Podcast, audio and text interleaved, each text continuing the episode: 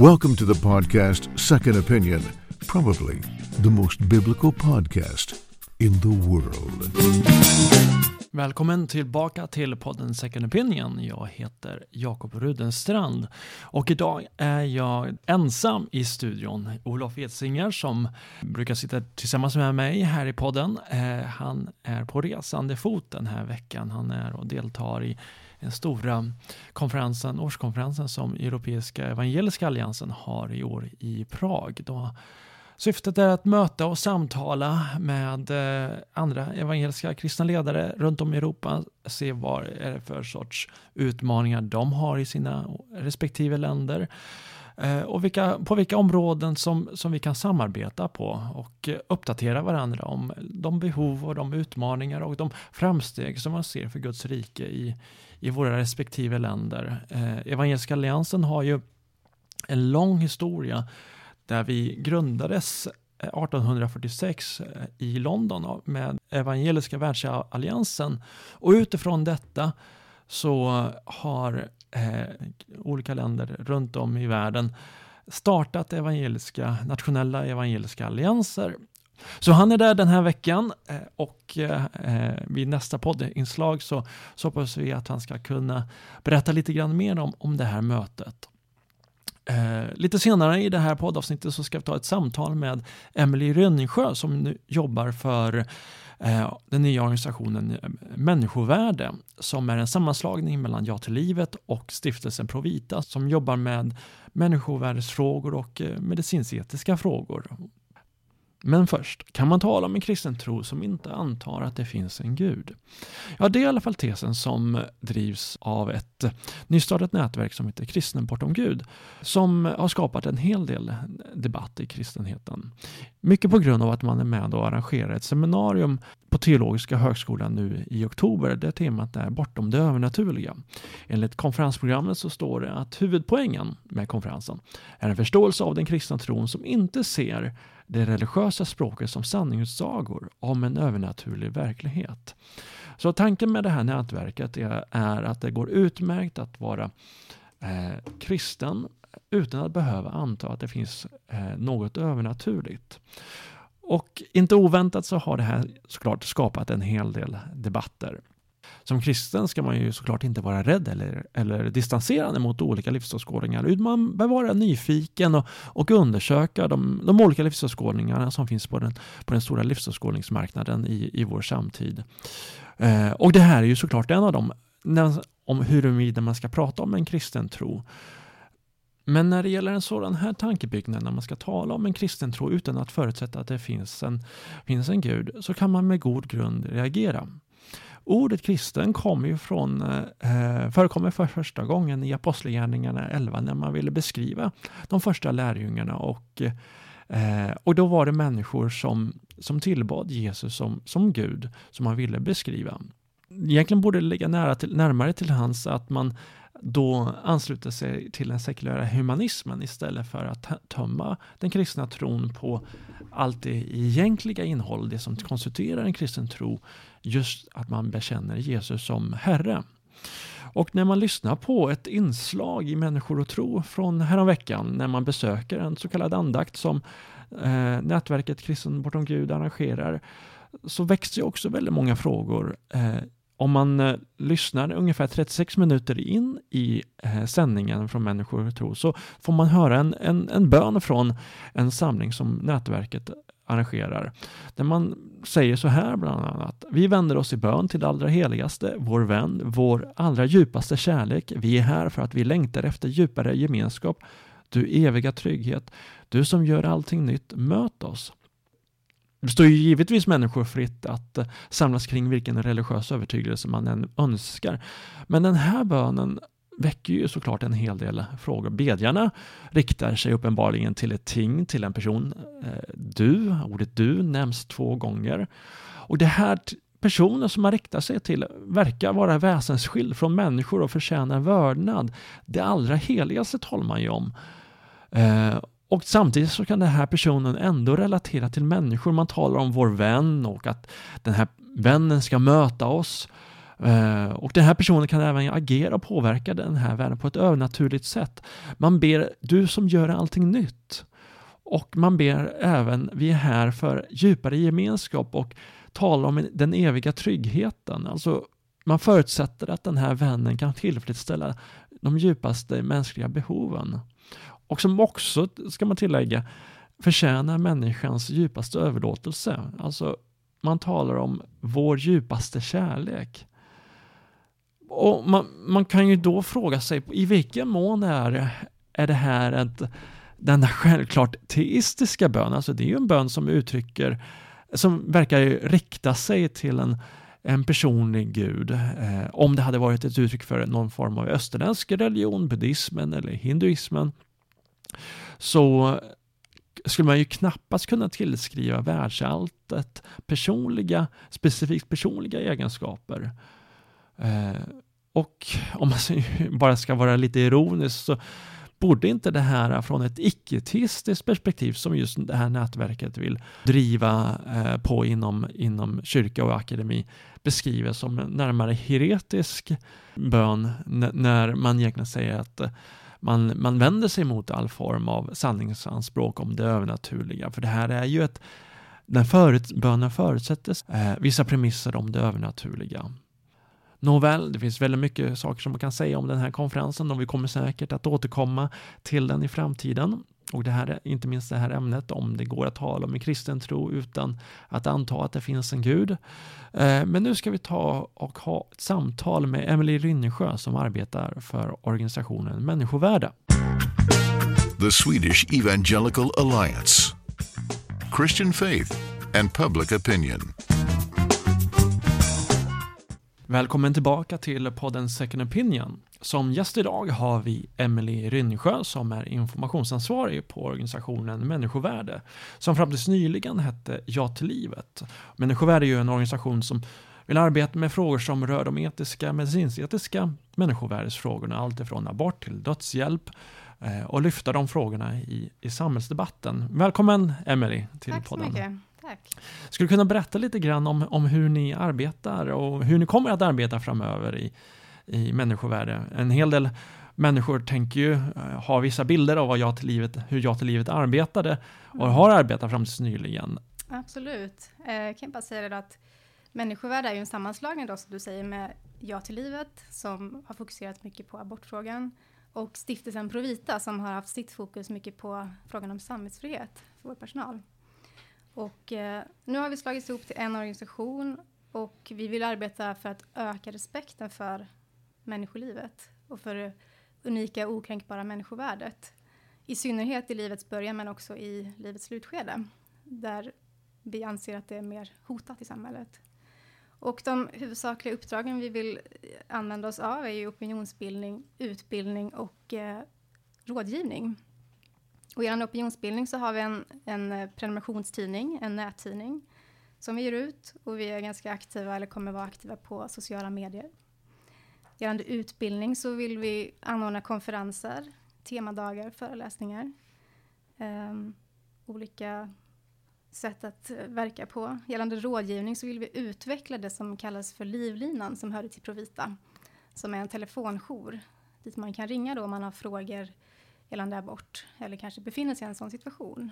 Så ni hjälper även de kvinnor som brottas i de här frågorna? Ska jag, eh, jag har på ofrivilligt sätt blivit gravid eh, eller jag har mm. blivit gravid och eh, funderar om jag ska ta genomgå en abort. Så ni har en, en, en supportlinje mm. eh, för de kvinnorna. Hur, hur ser det arbetet ut? Ja, det är ju som sagt eh, ett antal personer som som det har varit tidigare så har det varit ett antal personer som har jobbat med det och varit just utbildade på att eh, ha en stödfunktion i de situationerna. Men det behöver inte bara vara kvinnor som befinner sig i en sån situation nu, utan som kanske har genomgått en abort och har mycket funderingar och känslokval och vill ha någon att prata med, som inte dömer eller kommer liksom med snabba lösningar. Och det är något som vi känner är viktigt just för att Alltså som en förtroendefråga. Det är lätt att sitta och ha massa åsikter i de här frågorna och skriva artiklar och tycka saker, men just att också kunna walk the talk och faktiskt ställa upp att, eh, att finnas där också när de här kvinnorna eller männen hör av sig. Mm. Så det känns viktigt som en funktion. Mm. Hur kom du själv in, in i det här arbetet med människovärde, Emelie? Jag vet att du har ju tidigare gått eh, Wilberforce-akademin för unga kristna som vill arbeta med opinionsbildning och att, och att påverka samhället. Mm. Hur, hur, vad har det, hur har det påverkat eh, ditt eh, engagemang i de här frågorna? Precis. Redan innan jag gick Wilberforce-akademin då, som Mm. var för tre år sedan, så um, fick jag en väldigt stark liksom, längtan över att på något vis komma i funktion. Mm. Och då var det lite mer diffust kanske vilka områden, men just abortfrågan och människovärdesfrågor har legat mig varmt om hjärtat ganska länge. Och då var det inte främmande för att kanske ta in kliv in i de områdena. Men just Wilberforce-akademin var ju kanske man kan säga en språngbräda in i det här, med tanke på att man fick mycket inblick i hur människor som då var erfarna kring opinionsarbete Mm. och var med i debatten, hur de betedde sig och hur arbetade och att man ändå fick bygga upp ett nätverk som sen har då kommit till användning Mm. ehm, nu när jag själv har klivit in lite mer i den här rollen om man säger. Mm. Så det är väldigt spännande att se hur olika dörrar kan öppnas och hur Mm. Wilberforce-akademin liksom kan få vara en slags plantskola kanske, förhoppningsvis, Mm. för många som har längtan, men som kanske inte riktigt vet hur vägen ska staka sig framöver. Mm, mm. Du har ju redan figurerat i ett antal artiklar. Eh, hur, hur, var, hur, hur var känslan att doppa fötterna in i, in i den världen? Mm. Det är ju inte helt bekvämt, men det var ju kanske ingen nyhet, det visste man ju sedan innan då. Så det är väl tur att man inte liksom har en strävan att vinna någon slags popularitetstävling, för då är Mm. inte det här någonting för, för mig. Det är ingen populär, Nej, eh, populärtävling direkt att engagera sig i de här frågorna. Är det någon, nej. någon, man, något sätt man vill bli impopulär på i vår kultur så är det ju minst den här frågan. Precis. Nej, men det är ju liksom viktigt att eh, inte låta sig skrämmas heller. Mm. För debatten behövs och våra röster behövs. Och de, är ju, Mm. De har lika stor rätt att finnas där som andras Mm. åsikter och röster. Mm. Så, och det är ju inte av fruktan som vi ska drivas som kristna, utan Mm. vi ska försöka göra det rätta för att det är rätt och gott. Mm. Och eh, ha fokus på det. Mm. Men det är klart att man har en viss bävan varje gång man ska kanske publicera något eller framträda, för att man vet ju som sagt att det rör om en del. Mm. Eh, och då är det ju skönt att veta att man inte är ensam, att det finns flera olika organisationer och nätverk som verkligen står upp för samma sak. Och Mm. det tror jag är väldigt viktigt att vi liksom stärker varandra. För att det är synd om det är få personer som ska stå i skottgluggen och ta all skit själva. Mm. Och det är också en av anledningarna som jag känner ett personligt eh, engagemang just att väcka upp kristenheten som sådan i de här frågorna. För Mm. jag tror som sagt att vi är många som har mycket Mm. att säga, men vi Mm. behöver liksom hjälpa varandra. Mm. Eh, när det gäller eh, abortdebatten, hur den har Mm. förts i Sverige. Om du skulle beskriva din bild av, eh, av hur debatten har förts hittills. Ehm, alltså det som jag tycker är utmärkande är ju att debatten ganska sällan förs på någon slags principiell nivå. Där man faktiskt stannar vid sakfrågan och diskuterar den etiska aspek- aspekten. Det blir ofta liksom en slags ret, eh, retorisk krigsföring där man skjuter ner varandra med känsloargument. Och det är ju inte konstigt egentligen eftersom abortfrågan är laddad och, innebär en hel del känsliga aspekter. Eh, Men det är också att det gör det från båda håll. Det är oftast bara liksom abortförespråkarnas känslomässiga del som, eh, som får ta plats. Jag menar, jag har också en massa känslor kring abort, men jag försöker formulera det i sakliga argument för att låta det driva debatten. Så det är synd att man liksom inte riktigt kommer någon vart många gånger. Mm, mm. I en, i en eh, ledarartikel i Svenska Dagbladet så lyfter ju ledarskribenten Ivar Arpi upp de här just principiella frågorna. Han, om jag förstår honom rätt i hans artikel så, så lyfter Ivar Arpi upp det problematiska i eh, hur medicinska framsteg har ställt oss i inför en hel del etiska frågeställningar när det gäller just eh, gränsdragningen mellan de veckodagar som man kan, eller veckorna som, veck, veckolinjen som man kan eh, rädda mänskligt liv och då man kan eh, fortfarande kunna abortera. Mm. Vi, är ju, vi är ju för en nollvision när det gäller Mm. aborter. Men kanske inte på det sättet att vi tror att en, en lagstiftning om abort bara skulle lösa hela problematiken. Mm. Självklart så, så vore det att gå i, rätt, eh, gå i rätt riktning om abortgränsen sänks. Men det är inte så att vi direkt vore nöjda där. Eftersom grundfrågan fortfarande handlar om att det är en liten människa Mm. som man ofta förbiser. Och just de här diskussionerna kring sena aborter och gränsdragningar som flyter ihop mer och mer, så kommer ju oftast det här begreppet livsduglighet in i frågan. Mm. Och det handlar ju om fostrets möjligheter att klara sig utanför livmodern. Och jag kan uppleva att det begreppet blir lite som en red herring, alltså något Mm. som försöker ta uppmärksamhet från den än mer grundläggande frågan om att fostret faktiskt är mänskligt. Mm. För livsduglighet säger ingenting om mänsklighet, utan Mm. säger någonting om hur fostret kan klara sig eller inte. Mm. Så att det behövs liksom Mm. att man tränger djupare. Mm. Man, man kan ju också problematisera just begreppet livsduglighet för att även ett, ett barn som föds efter nio månader Mm. är ju helt och hållet beroende av sina föräldrar, av omvårdnad, av Mm. och att få mat, att få värme och, och, all, och allting sånt. För om det liksom inte blir omhändertaget även efter nio må- månader så är ju risken väldigt stor att det, att det fortfarande dör. Mm. Precis, och, och vi tänker ju liksom inte så om, om andra människor, om man säger. Det finns ju människor, födda människor i vårt samhälle som inte heller skulle vara livsdugliga i det avseendet att de skulle klara sig själva Mm. utan olika medicinsk support. Men där hamnar vi ju liksom i en fråga om vad människovärdet grundar sig i. Mm. Och, så att, och på det här sättet kan man ju problematisera den, den Mm. svenska abortlagstiftningen. Den har funnits sedan 1974 och man har landat nu vid eh, en veckogräns på 21 plus 6 dagar då det är tillåtet att, eh, att utföra aborter vid särskilda omständigheter. Socialstyrelsen måste ge, göra sitt godkännande vid, de vid de här senare aborterna. Ehm, men som sagt, den här diskussionen som, som förs kring att kunna minska veckogränsen, att kunna, att kunna uppgradera och utvärdera lagstiftningen ses som, eh, ses som väldigt tabu i Sverige, uppfattar Mm. jag. Att det är helt okej i alla andra lagstiftning, med alla andra lagstiftningar och vi gör det kontinuerligt. Politiker blir röstade, framröstade för Mm. att eh, diskutera lagstiftning och pre- kunna presentera uppgraderade eh, och reviderade, reviderade lagstiftning. Mm. Men i den här frågan så är det som att den är skriven i sten, den får inte ändras. Nej, precis. Och det kanske också beror på att frågan har blivit väldigt eh, politiserad. Att det under lång tid liksom har varit Sverigedemokraterna som har stått för det här förslaget att sänka abortgränsen till vecka 12. Mm. Och att man för någon slags guilt by association argument och att alla som står för det också är Sverigedemokrater. Mm. Så det är så mycket som blandas in i den frågan på annat håll också. Mm. Samvetsfrihetsfrågan som du nämnde tidigare, som Stiftelsen Provita har arbetat väldigt mycket med när det Mm. gäller sjukvårdspersonals rätt att kunna eh, avstå att medverka vid eh, etiska problematiska eh, tillfällen, till exempel en barnmorska eh, ska kunna eh, slippa att medverka vid en abort om man har etiska eller religiösa betänkligheter kring det. Och det var ju någonting som också var tanken från början i den svenska abortlagstiftningen. Eh, eh, Hur vill ni arbeta just i, i de frågorna? Det går väl ihop med just de här områdena att vi tänker opinionsbildning, utbildning och eh, att vi vill eh, vara med i debatten där och liksom lyfta argumentet eller frågan liksom till argument och inte bara eh, slagord som det gärna blir.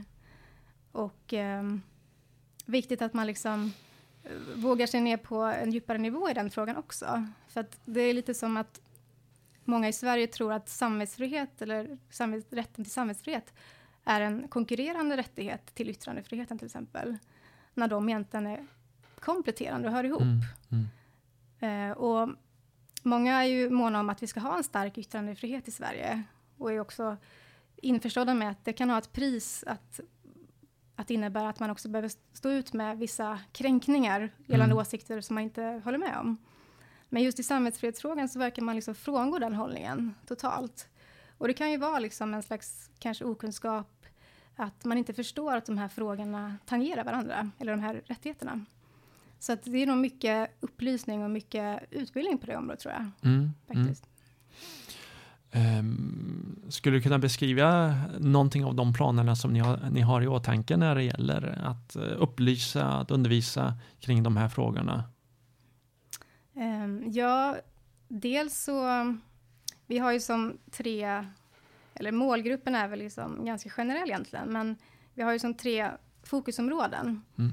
Och förutom stödmedlemmar då, att vi vill öka antalet stödmedlemmar och månadsgivare, så vill vi rikta ett ganska stort fokus mot kyrkor och församlingar. För att vi tror att det är ganska många i, i svensk kristenhet som faktiskt har åsikter i de här frågorna. Mm. Och som tycker mycket, men som kanske tycker att det är svårt att ta debatten. Mm. Man har inte riktigt kött på benen och kanske formuleringar. Mm. Så vi behöver liksom väcka upp frågan i våra församlingar. Mm. Och eh, det kommer vi göra genom att erbjuda föreläsningar. Och då kan man ju använda just frågan om samvetsfrihet som en, ett huvudfokus. Mm. Men även prata om de andra områdena vi jobbar med också. Mm.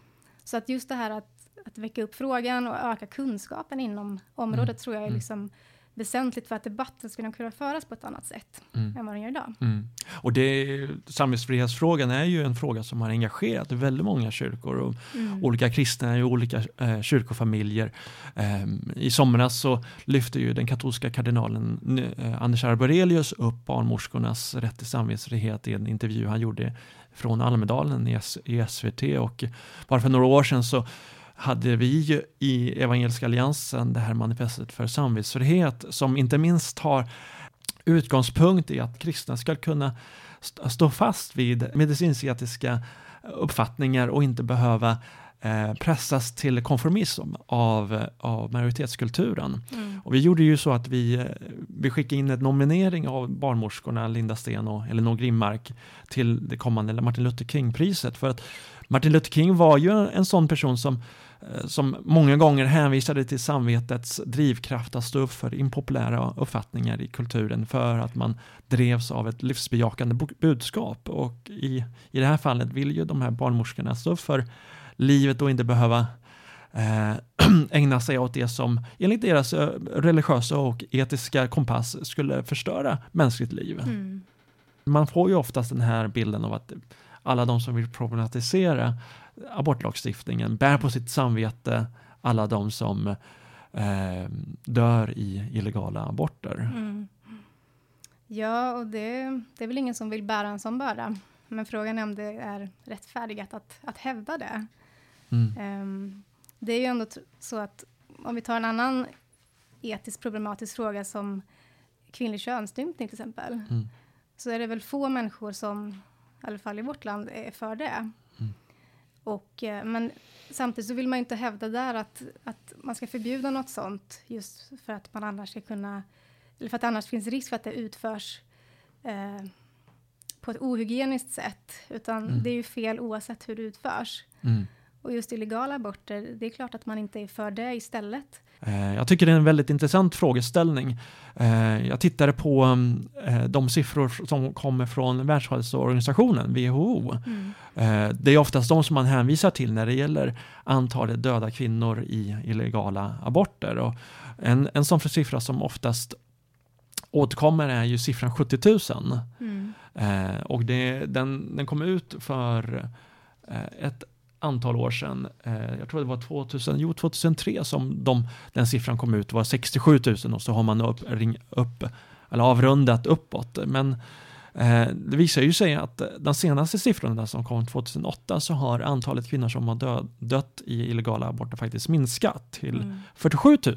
Det är, det är fortfarande fruktansvärt att, eh, att man dör i illegala aborter, men Mm. man ser att, att antalet eh, kvinnor som dör i den, i den här eh, proceduren, de, de minskar. Just det. Lite som du är inne på så har man ju också sett att det hänger ihop med hur utvecklad hälso och sjukvården också är i de länderna Mm. där flest kvinnor dör. Mm. Och i landet Sverige som har en väldigt utvecklad sjukvård så skulle man kanske inte kunna resonera riktigt. Ehm, Om det skulle vara, i, vara ungefär på det fallet i Sverige. nej, men precis. Ehm, risken är kanske inte lika överhängande att det skulle se ut på samma sätt som det Mm. gör i liksom vissa Mm. u-länder. Mm. Ehm, sen är ju inte frågan oviktig heller. Absolut inte, men det, Mm. det förs ibland lite märkliga resonemang. Vad är det för andra områden som ni kommer att arbeta med i människovärde? Mm. Eh, förutom de som vi har nämnt, då, abort, dödshjälp och samvetsfrihet, så handlar det ju även om frågan om fosterdiagnostik och surrogatmödraskap. Men även ett fokus på sexuell hälsa, för att det hör ju också ihop med abortfrågan. Ehm, och där vill vi förespråka en sexuell hälsa där man tar lite mer en helhetssyn på människan. Och där man kan fokusera lite mer på biologi, fosterutveckling, men också eh, relationer och samliv. Mm. Och eh, betona liksom att sex inte är något som ska frikopplas från personligt ansvar. mm. eftersom det är få andra områden i livet som vi kan hävda att vi inte har personligt ansvar. Så det är också ett område som vi vill försöka vara med i, mm. i debatten kring. Mm. vi tror att det hör ihop och um, vill man arbeta för en nollvision av aborter, då behöver man också påverka liksom, den kollektiva abortmentaliteten i samhället. Mm. Eh, och lyfta de här frågorna på flera områden. Mm. Just när det gäller hur, hur liksom, på vilket sätt man tar ansvar i relationer och så vidare. Mm. Det är ungefär det du, du tänker. Ja, precis. Och jag menar, det är ju mycket det här med eh, de normer som vi möter idag. Mm. dagens rådande sexualnorm är ju på något sätt en frukt av den sexuella revolutionen. Mm. Som hade ju någonting gott med sig just att man ville frigöra människor från en slags bundenhet. Mm. Och framförallt kvinnor kanske. Mm. Men risken är ju då att när man liksom tar bort en norm så ersätter man ju den med en annan. Mm, och, precis. Normlöshet kommer ju alltid följa till en annan ja. norm. Eh, normkritik utgår ju alltid från en, en viss norm som man ersätter eh, äldre normer med, precis. på gott och ont. Ja, och det är inte helt ovanligt att pendeln då svänger över åt andra hållet, så att man hamnar i liksom, eh, en situation där vi istället saknar sunda gränser på det här området. Mm. Och det bekräftas ju också av undersökningar som visar att ungdomar har en tidigare sexualdebut, har ofta fler tillfälliga sexpartners och mår dåligt eh, på mm. olika sätt. Så man behöver liksom ta ett helhetsgrepp och därför mm. tycker jag det är viktigt att det här området också får ingå i vårt arbetssätt. Mm. Många av de här frågorna berör ju människors väldigt personliga liv och personliga upplevelser. Eh, man kanske river upp en hel del, en hel del sår och, och man påminner människor om, om, om händelser som man sällan vill bli påminda om. Och mm. Inte minst eh, utifrån ett kristet perspektiv så finns ju hela tiden den här risken av att man kommer som en moralist, med en moralistisk attityd. Eh, och mm, man, man, man i vissa sammanhang har haft en bild av kyrkan eh, och, och så, såklart så bär vi kristna en, en hel del ansvar också för den bilden där vi eh, inte sällan har, har gjort människor väldigt, eh, har sårat väldigt många människor och gjort människor illa på det här sättet. Hur skulle mm. du tänka att vi behöver liksom lära oss av, av vårt, eh, vårt för, förflutna och samtidigt på ett konstruktivt sätt gå, gå vidare så att vi kan eh, hantera de här frågorna på ett bättre sätt? Mm. Men det är väl som med all typ av argumentation att man det är lätt att kanske vinna en debatt, men att då förlora människan som mm. man debatterar med. Mm. Och eh, just genom, gällande de här områdena, men i synnerhet överlag, så tycker jag att som kristna så är vi ju kallade att, att eh, inte ta någon slags överifrån perspektiv på andra människor, utan mm. vi är jämlika. Och just att tala sanning i kärlek, det innebär ju att vi får med den här lite jobbigare aspekten av frågorna. Vi behöver ställa sanningsfrågorna på sin spets. Vi behöver tränga till frågans grund på något vis. Mm. Men inte på ett hårt och liksom lagiskt sätt mm. bara, utan vi behöver bejaka det här medmänskliga och förlåtelse och ödmjukhet. Vi har ju liksom, det är ingen av oss som har alla svar på de här frågorna, utan vi får mm. hela tiden ha en diskussion. Um, så det är nog viktigt att man inte frångår att det liksom är, som du säger, människor med olika berättelser som vi, som vi möter. Um, så att man liksom inte kör över människor. Mm. Ja, men det är en viktig, viktig aspekt att tänka på, inte minst när man diskuterar de här frågorna, att man gör på ett medmänskligt sätt. Tack så mycket att du ville vara med här i podden, Emily. Tack snälla. Welcome to the podcast Second Opinion, probably the most biblical podcast in the world.